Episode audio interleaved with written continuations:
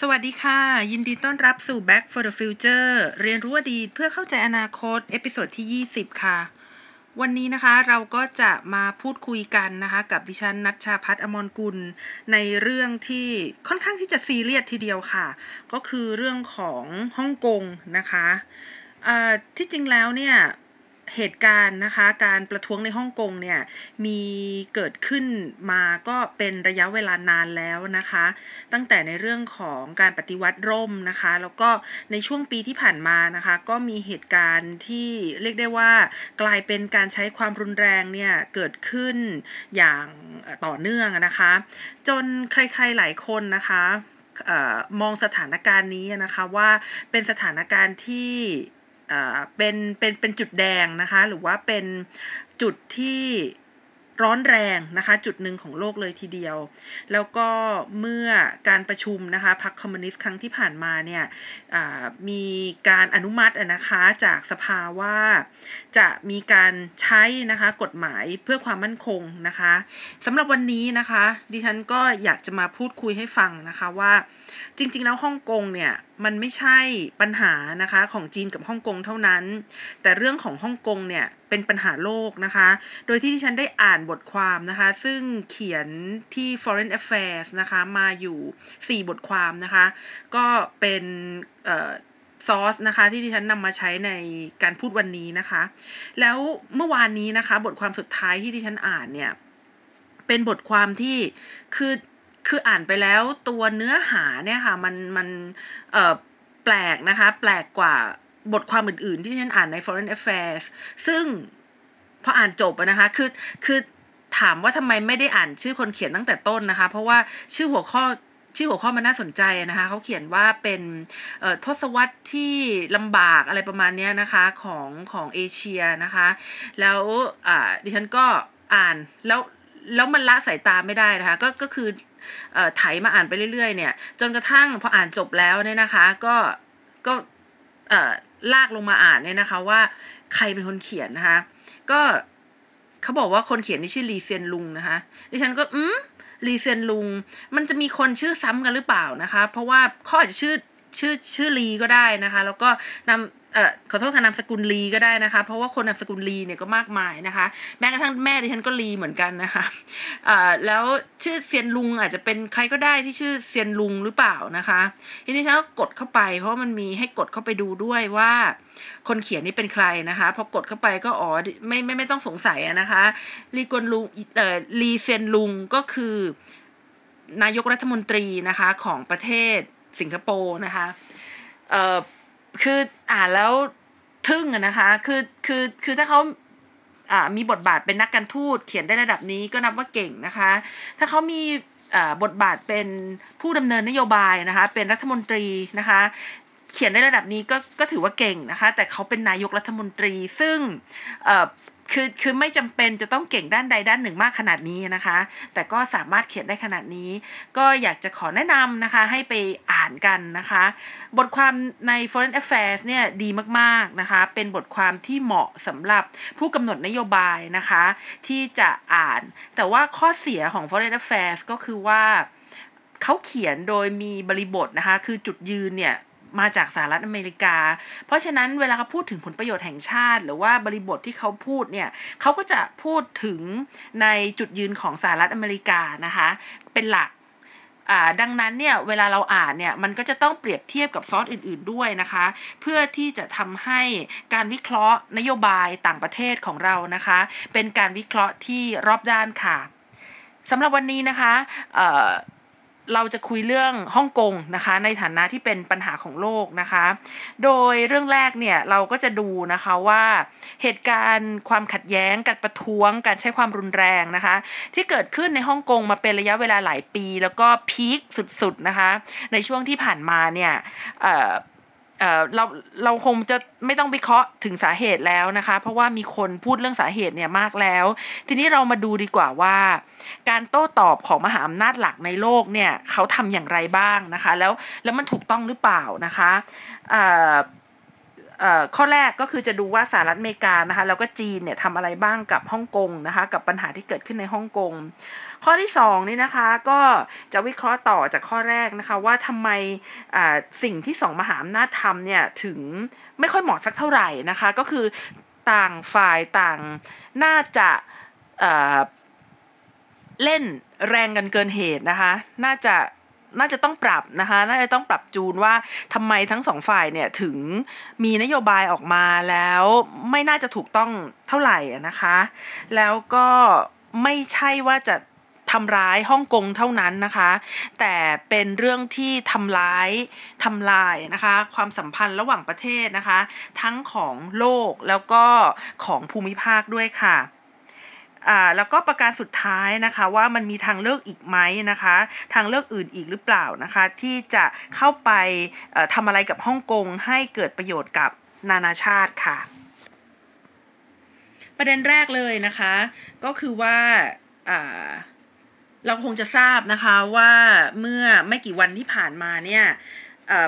ปักกิ่งนะคะปักกิ่งเนี่ยเขาประกาศว่านะคะจะมีกฎหมายความมั่นคงนะคะที่จะใช้กับฮ่องกงนะคะ ซึ่งกฎหมายฉบับนี้จะบอกว่า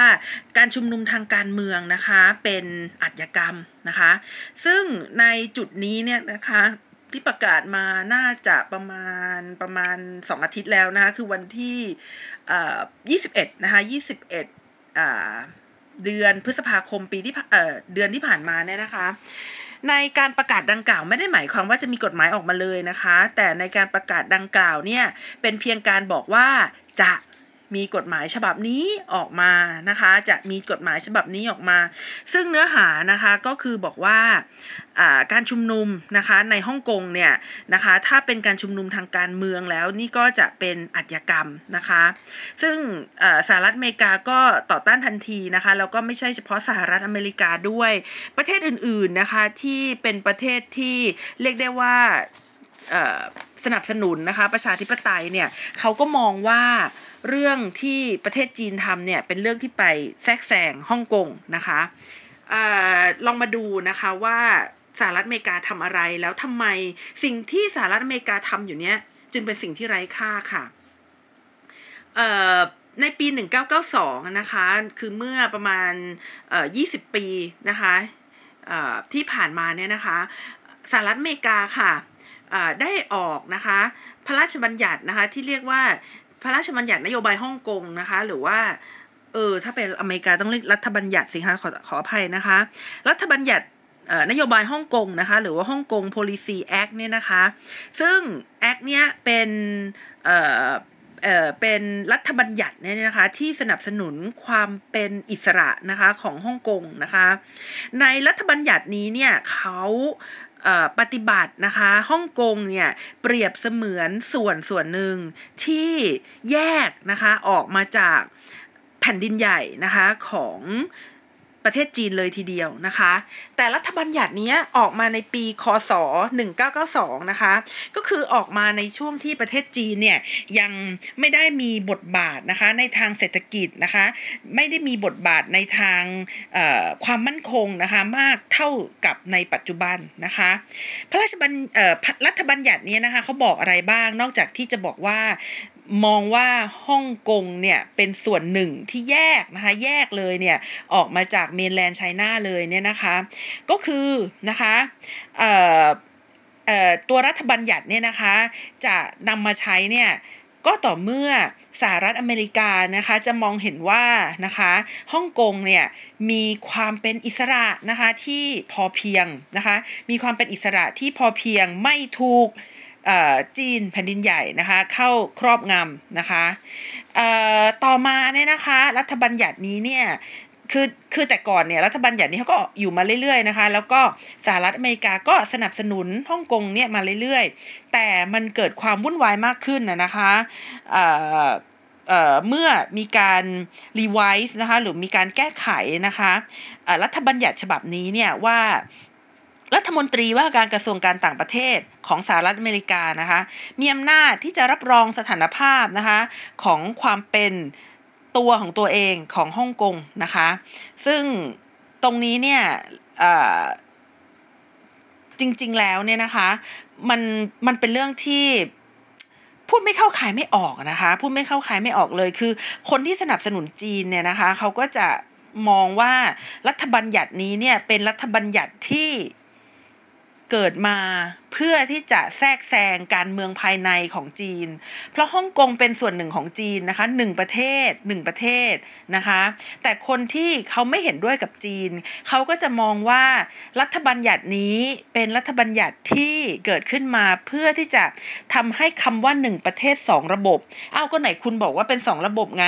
หนึ่งประเทศสองระบบ จะเป็นรัฐบัญญัติที่ทำให้คำว่าหนึ่งประเทศสองระบบเนี่ยมันยืนยาวต่อไปได้ เพราะถ้าไม่มีรัฐบัญญัตินี้จีนจะไม่เกรงใจฮ่องกงนะคะ แล้วจีนก็จะใช้อำนาจของตัวเองเนี่ยในการที่จะเข้ามาแทรกแซงฮ่องกงเพราะฉะนั้นมันมันมีสองสองเสียงนะคะ ที่ค่อนข้างที่จะขัดแย้งกันพอสมควร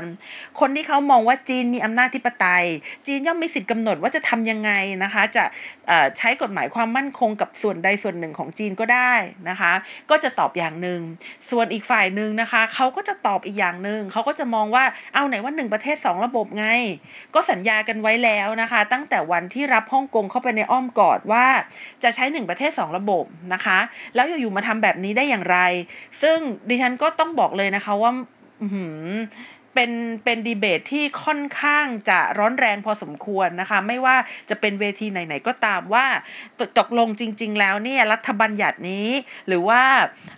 ทีท่านะคะของประเทศอื่น ๆ ในการปฏิบัติต่อ เหตุการณ์ในฮ่องกงเนี่ยเป็นอย่างไรนะคะ เป็นเป็นดีเบตที่เรียกได้ว่าร้อนแรงเอามาก ๆนะคะ แล้วก็ถ้าเป็นไปได้เนี่ยเราไม่ควรที่จะถือหางฝ่ายใดฝ่ายหนึ่งเลยนะคะอะกลับมานะคะ กลับมาถึงเหตุการณ์ปัจจุบันก่อนนะคะ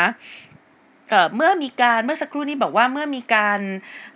เปลี่ยนแปลงแก้ไขปรับปรุงกฎกฎหมายฉบับนี้นะคะว่ารัฐมนตรีว่าการกระทรวงการต่างประเทศ มีอำนาจนะคะที่จะรับรองสถานภาพนะคะของความเป็นอิสระนะคะของฮ่องกงเนี่ยก็ได้ทำให้นะคะภายในไม่ถึงสัปดาห์ต่อมาก็คือในวันที่ 27นะคะ27 เดือนพฤษภาคมนะคะที่ผ่านมาเนี่ยคุณไมค์ปอมเปโอนะคะซึ่งเป็นรัฐมนตรีว่าการการกระทรวงการต่างประเทศของสหรัฐอเมริกานะคะ ออกมาบอกว่าโอ้ ตอนนี้นะคะฮ่องกงเนี่ยไม่ได้อยู่ในสถานภาพนะคะ ไม่ได้อยู่ในสถานภาพนะคะ ที่จะใช้ฮ่องกง policy act ต่อไปได้แล้วนะคะ แล้ววันที่ 29 นะคะ คือ 2 อีก 2 วันต่อมานะคะ ท่านประธานาธิบดีของสหรัฐอเมริกานะคะ ก็มาย้ำเตือนนะคะว่าจะนะคะจะ ใช้นะคะสถานภาพที่เป็นเอกลักษณ์ที่เป็นพิเศษเลยนะคะของฮ่องกงนะคะภายใต้กฎหมายของสหรัฐอเมริกานะคะ ซึ่งตรงนี้ก็ยังไม่มีรายละเอียดนะคะว่าทำหมายความว่าอะไร แต่สิ่งที่พูดออกมานั้นก็น่าจะนะคะหมายความว่าทั้งประธานาธิบดีและทั้งรัฐมนตรีว่าการกระทรวงการต่างประเทศ พูดออกมา คนละครั้งเนี่ยนะคะ ทั้งสองครั้งสื่อไปในกระแสที่ว่าสหรัฐอเมริกาไม่ได้เข้าข้างจีนแผ่นดินใหญ่เลยค่ะ ทีนี้เรากลับมาดูนะคะว่าในอดีตเนี่ยนะคะ ความสัมพันธ์ระหว่างสหรัฐอเมริกากับฮ่องกงเนี่ยนะคะ เคย เคยดีมากๆเลยนะคะ เพราะว่าสหรัฐอเมริกาเนี่ยก็เป็นหนึ่งในประเทศนะคะที่ช่วยให้ฮ่องกงเนี่ยเขามีความเข้มแข็งทางเศรษฐกิจนะคะ แล้วก็สามารถที่จะยืนหยัดนะคะความเป็นตัวของตัวเอง ความเป็นเอกราชนะคะของตัวเองเนี่ยได้นะคะในระยะเวลาที่ผ่านมาก่อนที่เขาจะรวมตัวเข้าไปอยู่นะคะกับประเทศจีนด้วยซ้ำ แต่ตอนนี้นะคะสหรัฐอเมริกาเห็นว่าประเทศจีนเนี่ยพอประกาศว่าจะมีกฎหมายความมั่นคงปุ๊บนะคะสหรัฐอเมริกาก็จะฉีกมันออกนะคะ ซึ่งสหรัฐอเมริกาไม่ได้ไปมุ่งทำอะไรจีนนะคะ คือคือกฎหมายฉบับนี้เนี่ยจะทำให้ความสัมพันธ์ของสหรัฐอเมริกากับฮ่องกงแตกแยกนะคะ คือคือดิฉันก็ไม่เข้าใจนะคะ ว่าทำไมเขาถึงเลือกใช้วิธีนี้ คือ ฮ่องกงก็ไม่ได้เลือกเองนะคะฮ่องกงไม่ได้เลือกเองที่จะได้รับกฎหมายความมั่นคง แต่นะคะแต่สหรัฐอเมริกาไปบอกว่างั้นฉันไปทำลายฮ่องกงก็แล้วกันนะคะ แต่ว่าเเมื่อเมื่อเช้านี้นะคะที่ฉันก็ได้อ่านข่าวเขาก็มีนะคะมีข่าวเนี่ยออกมาบอกว่าสมาคมธุรกิจหลายสมาคมในฮ่องกงนะคะ สนับสนุนกฎหมายความมั่นคงนะคะฉะนั้นก็เลยคิดว่าอ้าว หรือว่าตัวสหรัฐอเมริกาตัวผู้กำหนดนโยบายเนี่ยต้องการให้ กลุ่มธุรกิจในฮ่องกงเนี่ยเขาไปกดดันจีนนะคะ ไม่ให้ใช้กฎหมายความมั่นคงหรือเปล่านะคะ ซึ่งที่ผ่านมาเนี่ยถ้าเกิดบอกว่าจะใช้นโยบายนี้เนี่ยก็จะต้องย้อนกลับไปให้เห็นนะคะว่าสหรัฐอเมริกาไม่เคยใช้นโยบายทางเศรษฐกิจ เข้าไปกดดันประเทศไหน แล้วจะทำให้ประเทศนั้น เปลี่ยนแปลงนโยบายไปในทางที่จะ เป็นประโยชน์ หรือว่าเป็นในทางที่สหรัฐอเมริกาต้องการเลยนะคะ มีแต่นโยบายที่ไปทำลายประชาชนในประเทศต่างหากนะคะ เพราะฉะนั้นนะคะ เพราะฉะนั้นเนี่ยเรามาดูกันนะคะว่าสหรัฐอเมริกาเนี่ยจะฉีก ความสัมพันธ์ที่ดีแสนดีของทั้งสองประเทศนะคะ ซึ่งมีมานานมากแล้วนะคะ แล้วก็เป็นความสัมพันธ์ที่ช่วยทำให้ฮ่องกงเนี่ยสามารถอยู่ได้ด้วยตัวเองนะคะ โดยไม่จำเป็นจะต้องไปพึ่งพาประเทศจีนเนี่ยถามว่าสิ่งนี้ทำถูกหรือไม่นะคะ ซึ่งออมองดูเว็บแรกเนี่ย ก็อาจจะบอกว่า เออ ก็เขาอาจจะอยากให้กลุ่มธุรกิจนะคะ ในฮ่องกงเนี่ยเข้าไปกดดันทางทางทาง แผ่นดินใหญ่หรือเปล่านะคะ ซึ่งผลก็ออกมาแล้วไงคะว่าไม่ เพราะว่ากลุ่มธุรกิจในฮ่องกงเนี่ย say yes say okay นะคะ บอกว่าโอเคเลย กฎหมายฉบับนี้ใช้ไปได้เลยนะคะ เพราะเขาก็คงจะเบื่อแล้วนะคะ กับการเรียกร้องของคนฮ่องกงในการที่จะมาชุมนุมกันทางการเมือง เพราะฉะนั้นตรงนี้เนี่ยบอกว่ากลุ่มธุรกิจจะไปกดดันให้จีนยกเลิกกฎหมายนี้เนี่ยช่างช่างไร้เดียงสานะคะ แล้วก็ ทำแบบนี้ไม่รู้จะกี่ทีแล้วก็ไม่สามารถที่จะช่วยเหลือประชาชนภายในประเทศได้ แต่กลับทำให้ฝ่ายรัฐบาลนะคะหรือฝ่ายความมั่นคงเนี่ยสามารถเข้มแข็งมากขึ้นภายใต้ความอ่อนแอนะคะ โดยเปรียบเทียบนะคะของประชาชนนั่นเอง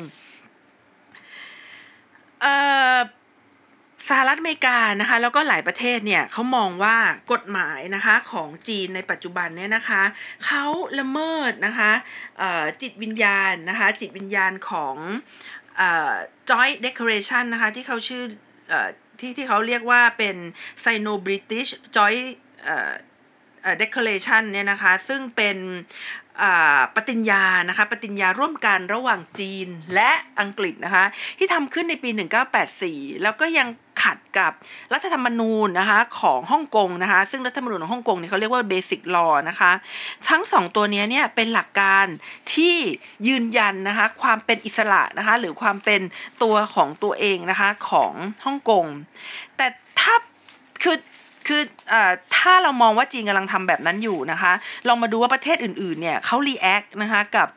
จีนอย่างไรนะคะ เราก็ไปพบนะคะว่าไม่ว่าจะเป็นออสเตรเลียนะคะแคนาดานะคะญี่ปุ่นนะคะ อังกฤษนะคะ ดูจะเป็นไปในทางที่มุ่งช่วยเหลือนะคะ มุ่งช่วยเหลือฮ่องกงเนี่ยมากกว่าสหรัฐอเมริกาที่ออกกฎหมายแล้วพยายามนะคะที่จะกระเถิบตัวออกมานะคะ ซึ่งจะทำให้สิ่งที่จีน ทำเนี่ยนะคะ ถ้าคิดว่ามันแย่แล้วเนี่ยมันจะแย่ลงไปกว่าเดิมอีกค่ะ ทีนี้เราลองมาดูกันนะคะว่าสิ่งที่ถ้าทรัมป์เขาพูดเนี่ยว่าเขาจะตัดความสัมพันธ์นะคะ ทางการทูตแล้วก็ยกเลิกสิทธิพิเศษนะคะ ที่เคยมีให้กับฮ่องกงเนี่ยจะเกิดอะไรขึ้นบ้างนะคะ แล้วทำไมถึงได้บอกว่าสิ่งที่ทำเนี่ยมันมันไม่มีประโยชน์นะคะ ก็คืออคือคือ ตอนนี้ความสัมพันธ์ระหว่างสหรัฐอเมริกากับฮ่องกงนี่มีเยอะมากนะคะ แล้วอย่างเช่นสมมุติว่ามันมีข้อบังคับนะคะที่เกี่ยวกับสายการบินอยู่นะคะหลาย ๆ เรื่องนะคะที่ทำให้สายการบินนะคะของสหรัฐอเมริกาเนี่ยที่บินเข้าไปในฮ่องกงหรือว่าสายการบินที่บินออกจากฮ่องกงไปที่สหรัฐอเมริกาเนี่ยมีสิทธิพิเศษหลาย ๆ อย่างนะคะ ซึ่งเขาสงวนให้กับสายการบินสัญชาติฮ่องกงเนี่ยถ้าเกิด พรบเอ่อไม่ใช่ รัฐบัญญัติฉบับนี้ออกใช้ปุ๊บเนี่ยนะคะ ก็จะทำลายความสัมพันธ์ระหว่างฮ่องกงและจีเอ่อฮ่องกงและสหรัฐอเมริกานะคะ แต่จีนเนี่ยเขาเขาจะไม่กระทบอะไรมากนะคะกระทบไม่กระทบอะไรมากสายการบินนะคะสหรัฐอเมริกาต่างหากที่จะได้รับผลกระทบนะคะคือคือจากเดิมที่เคยเข้าไปในฮ่องกงเนี่ยนะคะก็จะต้องขอขอปักกิ่งนะคะว่าเนี่ยจะเข้าไปในฮ่องกงแล้วนะคะ ก็ คนที่จะได้ประโยชน์นะคะ ก็จะเป็นสายการบินจีนเองนะคะ หรือว่าสายการบินอื่นๆ เช่นสายการบินญี่ปุ่นนะคะ หรือว่าสายการบินของไต้หวันนะคะ เช่นเดียวกับภาษีนะคะ เพราะว่าภาษีเนี่ยจากสหรัฐอเมริกาไปฮ่องกงเนี่ยนะคะ ปกติแทบจะไม่เสียภาษีอะไรเลยนะคะ ก็ยกเว้นเฉพาะบุหรี่นะคะแต่ว่าถ้าเกิดมีบังคับใช้กฎหมายฉบับนี้ขึ้นมาเนี่ย นะคะ ก็จะเสียภาษีนะคะในการที่จะส่งของระหว่างกันนะคะ จากอเมริกาไปฮ่องกง ทีนี้มาดูว่าใครจะเจ็บมากกว่ากันนะคะ คือคือในปีที่ผ่านมาเนี่ยฮ่องกงเนี่ยส่งของนะคะไปสหรัฐอเมริกาเนี่ยคิดเป็นมูลค่าเนี่ยห้าพันล้านเหรียญดอลลาร์นะคะ ในขณะที่อเมริกาเนี่ยส่งของไปฮ่องกงเนี่ยคิดเป็นมูลค่า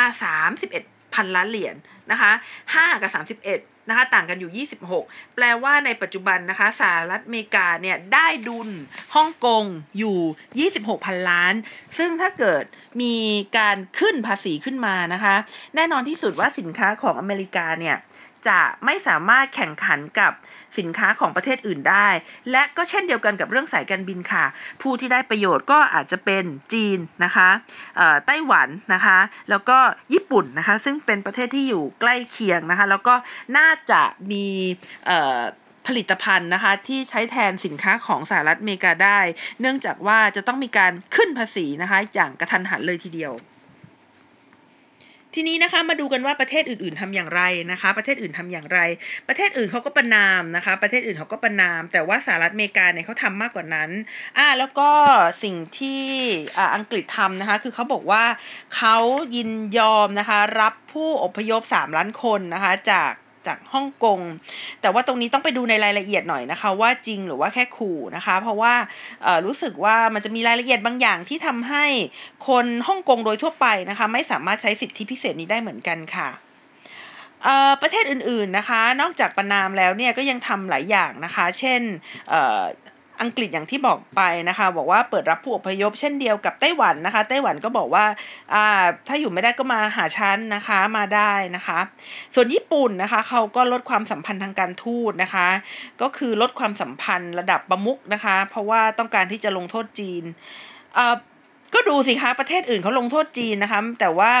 ประเทศ สหรัฐอเมริกาเนี่ยเขาดันไปทำลายฮ่องกงนะคะเขาไปดันไปลงโทษฮ่องกง ซึ่งก็เป็นเรื่องที่ประหลาดนะคะ แล้วก็ไม่น่าจะสำเร็จนะคะแล้วก็ไม่น่าที่จะดึงให้ฮ่องกงเนี่ยหันกลับมาได้ประโยชน์นะคะจากปัญหานี้ค่ะ ทีนี้นะคะในเเรื่องที่2เนี่ยนะคะมาดูว่าแล้วถ้าสหรัฐอเมริกาเปลี่ยนนโยบายล่ะคะ อันนี้ยังไม่ได้เกิดขึ้นนะคะ เพราะว่าเป็นเพียงแต่สงคราม น้ำลายไปก่อนนะคะ ก็คือว่าเเมื่อกลางเดือนที่แล้วเนี่ยนะคะ ท่านประธานาธิบดีทรัมป์นะคะ ก็ให้ไปสัมภาษณ์ Fox นะคะ ซึ่งดิฉันฟังแล้วก็ขำดีนะคะ บอกว่าจะตัดความสัมพันธ์กับจีนทั้งหมดก็ได้นะคะ แล้วเราจะทำก็ทำได้แล้วถ้าเราทำเนี่ย เราจะสามารถนะคะประหยัดเงินไปได้ถึง 500พันล้านเหรียญนนะคะ ซึ่งเป็นคำกล่าวที่ค่อนข้างที่จะแอนตี้นะคะ ประเทศจีนมากนะคะ ซึ่งตรงนี้เนี่ยมันสื่อให้เห็นนะคะว่าสหรัฐอเมริกาเนี่ยเขามองจีนนะคะว่าตอนนี้เอ่อไม่ใช่คู่แข่งแล้วนะคะ แต่เป็นคู่แค้นนะคะ หรือว่าเป็นศัตรูกันนะคะเอ่อสถานสถานการณ์เช่นนี้นะคะทำให้ รุนแรงขึ้นนะคะด้วยการแพร่กระจายนะคะแล้วการอัตราการเสียชีวิตของผู้ติดเชื้อโควิดนะคะเพราะว่าทั้งสองฝ่ายเนี่ยต่างก็พยายามหาเหยื่อนะคะว่าใครเป็นคนผิด โดยที่สหรัฐอเมริกานะคะเขาบอกว่า จีนเนี่ยเขาปกปิดข้อมูลค่ะ เขาไม่ได้ยอมบอกเรานะคะ ว่าจริง ๆ แล้วโลกนี้มันอันตรายอย่างไร บอกช้าเกินไปอะไรพวกนี้นะคะ ก็พยายามที่จะโทษจีนนะคะ ส่วนจีนเนี่ยก็พยายามที่จะโต้กลับนะคะ ว่าเดียนก็บอกคุณแล้วนะคะ บอกแล้วว่าโรคนี้มันอันตรายนะคะ แต่ว่าไม่สนใจดันไปออบอกว่าเป็นเรื่องหลอกลวงบ้าง ไปเรียกว่า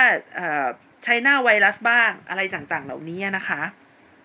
จากการที่โทษกันไปโทษกันมานะคะในเรื่องของโควิดเนี่ยนะคะก็ได้เกิดผลกระทบทางเศรษฐกิจอยู่บ้างนะคะ อย่างเช่นในเดือนที่ผ่านมาเนี่ยนะคะ กรรมการบอร์ดเกษียณอายุนะคะเขาก็ประกาศว่าเขาจะเลิกลงทุนในบริษัทจีนนะคะ แล้วก็เรื่องที่ทางสหรัฐอเมริกาเนี่ยประกาศนะคะทำสงครามทางเทคโนโลยีเลยทีเดียวก็คือไม่ให้นะคะหัวเว่ยใช้เทคโนโลยีสหรัฐอเมริกานะคะในชิป semiconductor ของตัวเองอีกต่อไปนะคะและเมื่อมีกฎหมายความมั่นคงนะคะของฮ่องกงเนี่ยสหรัฐอเมริกานะคะก็ได้มาตัดความสัมพันธ์กับฮ่องกงอีกนะคะ ก็เรียกได้ว่าทางสหรัฐอเมริกาเนี่ยพยายามนะคะที่จะตัดความสัมพันธ์ทางเศรษฐกิจกับจีนนะคะก็คืออพยายามที่จะบอกว่าฉันจะเลิกคุยเลิกติดต่อเลิกซื้อของเลิกเลิกเลิกกับจีนทั้งหมดก็ย่อมได้เนี่ยนะคะ แต่นะคะ ถามว่ามันจะทำกันได้จริงหรือเปล่านะคะ บทความใน Foreign Affairs นะคะ ก็บอกว่ามันมันทำมันคือความสัมพันธ์นะคะทางเศรษฐกิจ ระหว่างสหรัฐอเมริกากับจีนเนี่ยเหมือนไซมิสทวินนะคะ เหมือนแฝดสยาม คือมีการใช้เส้นเลือดร่วมกันนะคะ มีความสลับซับซ้อนของความสัมพันธ์ระหว่างกันเนี่ยเป็นจำนวนมากนะคะ หากไปตัด อะไรขึ้นมาโดยทันทีทันใดนะคะ ก็จะทำให้เสียชีวิตกันทั้งคู่นะคะ ไม่สามารถทำได้ ทีนี้เขาก็เลยพยายามนะคะที่จะแนะนำว่าถ้าสหรัฐอเมริกาอยากจะตัดความสัมพันธ์ทางการทูตกับจีนจริง ๆ เนี่ยสหรัฐอเมริกาก็จำเป็นที่จะต้องหา partner ทางเศรษฐกิจใหม่ก่อนนะคะ ที่อยู่ในระดับที่พอจะพึ่งพาตัวเองได้หรือว่า ไม่ทำให้ตัวเองไปพึ่งพาประเทศใดประเทศหนึ่งนะคะมากนะคะ เหมือนกับที่ตอนนี้เนี่ยพึ่งพากับจีนนะคะเเพราะว่าเนี่ยโลกในปัจจุบันนี้นะคะอยู่ในระบบที่เขาเรียกว่าเป็น complex interdependence นะคะหรือว่าเป็น complex supply chain นะคะใช้เส้นเลือดฝอยเดียวกัน ใช้เส้นเลือดใหญ่เดียวกัน ถ้าไปตัด ความสัมพันธ์ระหว่างกันขึ้นมาเนี่ยนะคะ ไม่ใช่แค่ทั้งสองประเทศที่ฉันเข้าใจว่าจะเป็นทั้งโลกเลยนะคะ ที่จะได้รับผลกระทบนะคะ เพราะว่าอย่างอย่างอย่างแค่โรคโควิดในปัจจุบันเนี่ยก็ทำให้เราเห็นว่าโลกเรานะคะมีความเชื่อมโยงกันในทางด้านอุปกรณ์ทางการแพทย์นะคะ เยอะอยู่เหมือนกันนะคะจนกระทั่งที่เรียกได้ว่าเมื่อประเทศจีนเนี่ยเขาหยุดผลิตในช่วงระยะเวลาหนึ่งนะคะ ก็ได้ทำให้ ซัพพลายนะคะหรือว่าอุปทานทางการแพทย์เนี่ยอุปกรณ์ทางการแพทย์หลาย ๆ อย่างเนี่ยนะคะ ต้องขาดตลาดไป ตรงนี้เป็นเพียงแค่ธุรกิจเดียวเท่านั้นนะคะ ก็คือธุรกิจทางการแพทย์ แต่ว่าถ้ามันลามไปที่ธุรกิจอื่นๆล่ะคะ มันก็น่าจะยิ่งทำให้ทั้งโลกเนี่ยแยกกันไปหมดนะคะ แล้วถ้าถามว่าทำไมสหรัฐอเมริกาถึงประกาศออกมาอย่างนั้นเนี่ยนะคะ เพราะว่าคนที่กำหนดนโยบายเศรษฐกิจนะคะของสหรัฐอเมริกาเนี่ยไม่น่าจะเข้าใจนะคะโครงสร้างของระบบ global supply chain ในระดับโลกนะคะ มากเท่ากับนักเศรษฐศาสตร์ หรือว่าผู้ที่อยู่ในภาคการผลิตและภาคการเงินนะคะเขาคงจะไม่ได้คุยกันนะคะไม่ได้ปรึกษากัน เพราะว่ามันมีความ สลับซับซ้อนมากนะคะ แล้วก็มีจุดอื่นๆ ที่ทำให้สหรัฐอเมริกาเนี่ยบางคนถึงแม้จะรู้ แต่ก็ไม่นำเข้ามา เพราะว่ามันเป็นวาทกรรมมันเป็น rhetoric ทางการเมืองนะคะ ถ้าไปยอมรับว่าทุกวันนี้เราพึ่งเขามากนะคะ ก็จะแลดูอ่อนแอ แล้วก็จะทำให้แลดูเหมือนกับ คราวหน้าก็จะไม่สามารถนะคะ มาเล่นการเมืองได้อีกต่อไป เพราะว่าไม่ได้เล่นบทบาทของ strongman ค่ะ ทีนี้มาถึงออตอนสุดท้ายนะคะของ episode นี้แล้วนะคะ ว่าเราจะทำอย่างไรดีเนี่ยนะคะ ก็รีเซนลุงนะคะที่ได้เขียนบทความไว้นะคะ เขาบอกว่าเราเนี่ย ไม่อยากจะเลือกนะคะว่าเราจะเลือกเข้าข้างจีนนะคะหรือว่าเราเลือกที่จะเข้าข้างสหรัฐอเมริกา เพราะทั้งสองประเทศนี้อยู่ในจุดที่เป็นมหาอำนาจทั้งคู่ และทั้งสองประเทศนี้นะคะ ถ้าร่วมมือกันก็จะสามารถสร้างสภาพแวดล้อมของความสัมพันธ์ระหว่างประเทศ ไม่ว่าจะเป็นในเรื่องของเศรษฐกิจ และไม่ว่าจะเป็นในเรื่องของความมั่นคงนะคะให้อยู่ในความมั่นมั่งคั่งนะคะแล้วก็ความมั่นคงได้นะคะ โดยบทความของลุงลีเนี่ยนะคะลุงลีเซียนลุงเนี่ยเขาได้ย้อนกลับไปดูนะคะ ตั้งแต่สมัยที่สหรัฐอเมริกาเนี่ยเป็นมหาอำนาจใหม่ๆนะคะในช่วงหลังสงครามโลกครั้งที่ 2 ที่เขาเรียกว่าเป็น Pax Americana นะคะแล้วเขาก็เล่าให้ฟังว่า Pax Americana เนี่ยเขามีบทบาทอย่างไรในการสร้างสันติภาพและความมั่งคั่งนะคะในเอเชียแปซิฟิกนะคะ แล้วก็เล่าให้ฟังเช่นเดียวกันนะคะว่าประเทศจีนเนี่ยเขาก็เป็นประเทศที่มีเขาเรียกว่าพื้นที่นะคะพื้นที่ทางความมั่นคงเนี่ยอยู่ในเขตเอเชียแปซิฟิกเช่นเดียวกันค่ะ เพราะฉะนั้นสหรัฐอเมริกากับจีนเนี่ยเขาแชร์นะคะคือเขาแบ่งปัน เศรษฐความมั่งคั่งทางเศรษฐกิจนะคะ แล้วก็ความสันติภาพนะคะ เรื่องของความมั่นคงเนี่ยสามารถแชร์ได้นะคะ ในมหาสมุทรเอเชียแปซิฟิกนี้ร่วมกัน และถ้าเกิดสองคนสองประเทศนี้นะคะ ร่วมกันก็จะสามารถสร้างความมั่นคงนะคะ แล้วก็สร้างเศรษฐกิจที่ดีนะคะ ให้กับภูมิภาคแถบนี้ โดยที่ลีเซียนลุงเนี่ยเขาก็ได้เขียนเล่าให้ฟังเลยนะคะว่า สหรัฐอเมริกาเนี่ยตั้งแต่หลังสงครามโลกที่ 2 ก็ได้มาลงทุนนะคะในเอเชียแปซิฟิกไว้มากมายนะคะการทะยานขึ้นนะคะการเป็นประเทศพัฒนาแล้วของหลาย ๆ ประเทศในเอเชียแปซิฟิกไม่ว่าจะเป็นญี่ปุ่นนะคะเกาหลีใต้ไต้หวันและสิงคโปร์เองนะคะก็มาจากความช่วยเหลือนะคะของสหรัฐอเมริกา แล้วประเทศจีนเองนะคะก็ เข้ามาด้วยเหมือนกันนะคะะโดยเฉพาะอย่างยิ่งเนี่ยในช่วงวิกฤตเศรษฐกิจนะคะที่เคยเกิดขึ้นในปีคศ 1997 นะคะ ประเทศจีนเนี่ยได้เอื้อมมือลงมาช่วยเหลือนะคะแล้วก็ได้สร้างโครงสร้างการเงินนะคะที่อยู่ในเอเชียที่เขาเรียกว่าเป็นเอเชียน Investment Bank นะคะ แล้วก็ยังได้มี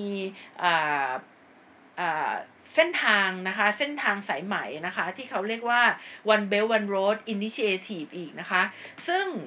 ทั้งหลาย ๆ ส่วนที่ประเทศจีนได้ทำเนี่ย ก็หมายความว่าประเทศจีนเนี่ยเขามองว่าเอเชียแปซิฟิกเนี่ยนะคะภูมิภาคบ้านเราเนี่ยเป็นภูมิภาคที่จะเข้าไปเกี่ยวข้องเข้าไปมีความสัมพันธ์ด้วย แล้วก็จะสร้างความมั่นคงนะคะแล้วก็จะสร้างสันติภาพนะคะให้กับภูมิภาค ทีนี้ลีเซนลุงเขาก็เลยมองว่าทั้งสองประเทศ ไม่ว่าจะเป็นสหรัฐอเมริกาแล้วก็ประเทศจีนเนี่ยต่างมีบทบาทในการสร้างความเจริญรุ่งเรือง ต่างมีบทบาทในการสร้างสันติภาพ ไม่ว่าจะเป็นในช่วงของ คอมมิวนิสต์นะคะไม่ว่าจะเป็นในเรื่องของการพัฒนาประเทศเนี่ยทั้งสองประเทศเนี่ยมีส่วนนะคะอย่างยิ่งในการพัฒนาภูมิภาคเขาก็เลยเรียกร้องค่ะ ว่าอยากจะให้สองประเทศเนี่ยมาร่วมมือกันเพื่อที่จะพัฒนาโลกนี้ให้เป็นไปในทางบวกร่วมกันนะคะดิฉันอ่านบทความของรีเซนลุงแล้วเนี่ยดิฉันก็เข้าใจนะคะในสิ่งที่เขาพยายามที่จะเสนอ แต่ว่ามันมีอยู่อีกจุดหนึ่งนะคะที่ อาจจะทำให้สองประเทศนี้ไม่สามารถตัดสินใจที่จะร่วมมือกันสร้างสันติภาพให้แก่โลก และภูมิภาคเอเชียแปซิฟิกได้ค่ะ จุดจุดนั้นคืออะไร จุดจุดนั้นคือความมั่นคงภายในประเทศไงคะคือสหรัฐอเมริกาเนี่ยเขาต้องมีสงครามนะคะ ถ้าเขาไม่มีสงครามประเทศเขาจะมีปัญหาค่ะ จะสังเกตว่าสหรัฐอเมริกาเนี่ยพยายามตั้งแต่หลังสงครามโลก ครั้งที่ 2 เป็นต้นมานะคะสหรัฐอเมริกาพยายามที่จะเข้าไปยุ่งกับประเทศอื่นมาโดยตลอดนะคะ ไม่ว่าจะเป็นประเทศในละตินอเมริกานะคะ หรือไม่ว่าจะเป็นตะวันออกกลาง หรือไม่ว่าจะเป็นสงครามเกาหลีนะคะ หรือว่าสงครามเวียดนามเนี่ยสหรัฐอเมริกาพยายามที่จะส่งออกทหารตัวเองออกมาตลอดเนี่ยนะคะ เพื่อที่จะสร้างความเป็นชาตินิยม ไม่เช่นนั้นก็จะเกิดปัญหาภายในประเทศนะคะ อย่างที่เราเห็นกันมาเนี่ยรู้สึกว่าจะ น่าจะเป็นวันที่วันที่เข้าสัปดาห์ที่สองแล้วใช่ไหมคะ ที่มีเหตุการณ์เอ่อ Black Lives Matters หรือว่าเหตุการณ์การเหยียดสีผิวนะคะ แล้วก็การประท้วงในเรื่องของการเหยียดสีผิวจนกระทั่งตอนนี้ ลามนะคะบานปลายไปเป็นปัญหาการใช้ความรุนแรงในหลาย ๆ รัฐนะคะ แล้วก็ปัญหาที่หลายหลายรัฐเนี่ยพยายามที่จะลุกขึ้นมาบอกว่า ประธานาธิบดีไม่มีสิทธิ์ที่จะส่งทหารเข้ามานะนะคะ ก็ก็ทำให้เห็นนะคะว่าตั้งแต่วันแรกที่ก่อตั้งประเทศนะคะ วันแรกที่ยังทะเลาะกันอยู่ว่าอำนาจรัฐบาลกลางกับอำนาจมลรัฐเนี่ยควรจะแบ่งกันแค่ไหน มาณวันนี้ก็ยังไม่จบนะคะยังยังสู้กันอยู่ แต่ว่าที่ที่ที่ยังที่ไม่ค่อยเห็นในช่วงที่ผ่านมา เพราะว่าสหรัฐอเมริกาต้องไปปฏิบัติการสันติภาพนอกประเทศนะคะ ปฏิบัติการที่ที่ ที่ทำให้ประเทศเนี่ยมีความเป็น patriotism นะคะหรือว่าความเป็นความรักชาติ ความเป็นชาตินิยมของประเทศตัวเองได้นะคะ ในขณะที่จีนก็เช่นเดียวกันนะคะ จีนก็มีปัญหาภายในประเทศนะคะ ไม่ว่าจะเป็นปัญหาฮ่องกงนะคะ ปัญหาไต้หวัน ปัญหาซินเจียง แล้วก็อีกหลาย ๆ ปัญหาที่มาจาก ปัญหาการลดลงของการขยายตัวทางเศรษฐกิจนะคะ เพราะฉะนั้นจีนก็จะต้องพยายามให้ความเป็นชาตินิยมเนี่ยสิงสู่นะคะอยู่ในใจนะคะของคนจีนทั่ว ๆ ไป ไม่เช่นนั้นประเทศก็จะแตกนะคะ แนวทางหนึ่งที่มหาอำนาจทั้งหลายนะคะพยายามใช้ตั้งแต่อดีตจนถึงปัจจุบันนะคะก็คือ การที่ หาศัตรูร่วมนะคะ การที่หาคนอื่นที่เป็นแพะรับบาป แล้วก็ทำให้คนในประเทศเนี่ยหันมาสามัคคีกัน แล้วก็ยอมรับการใช้อำนาจเผด็จการ หรือว่าการใช้อำนาจที่ไม่ถูกต้องของผู้ปกครองนะคะ นี่เป็นลักษณะดั้งเดิมนะคะของประเทศต่างๆเนี่ยที่เขาพยายามที่จะใช้กันตั้งแต่อดีตจนถึงปัจจุบัน เพราะฉะนั้นบทความที่ทรงคุณค่าของลีเซียนลุงเนี่ยจะ ประสบความสำเร็จได้หรือไม่ได้เนี่ยนะคะ มันก็มีปัจจัยตรงนี้ที่ดิฉันบอกไปนะคะ ก็คือเรื่องของปัจจัยของปัญหานะคะ ภายในประเทศสหรัฐอเมริกา แล้วก็ภายในประเทศจีนเอง ซึ่งดิฉันคิดว่าปัญหาภายในประเทศของสหรัฐอเมริกา และก็ของประเทศจีนนี่แหละ ที่ทำให้ทั้งสองประเทศเลือกวิธีการจัดการฮ่องกงนะคะ โดยไม่ถูกต้องค่ะ ค่ะสำหรับวันนี้นะคะ ดิฉันนัชชาพัฒนอมรกุลและไทย political database นะคะ ก็ต้องขอลากันไปแต่เพียงเท่านี้ค่ะ สวัสดีค่ะ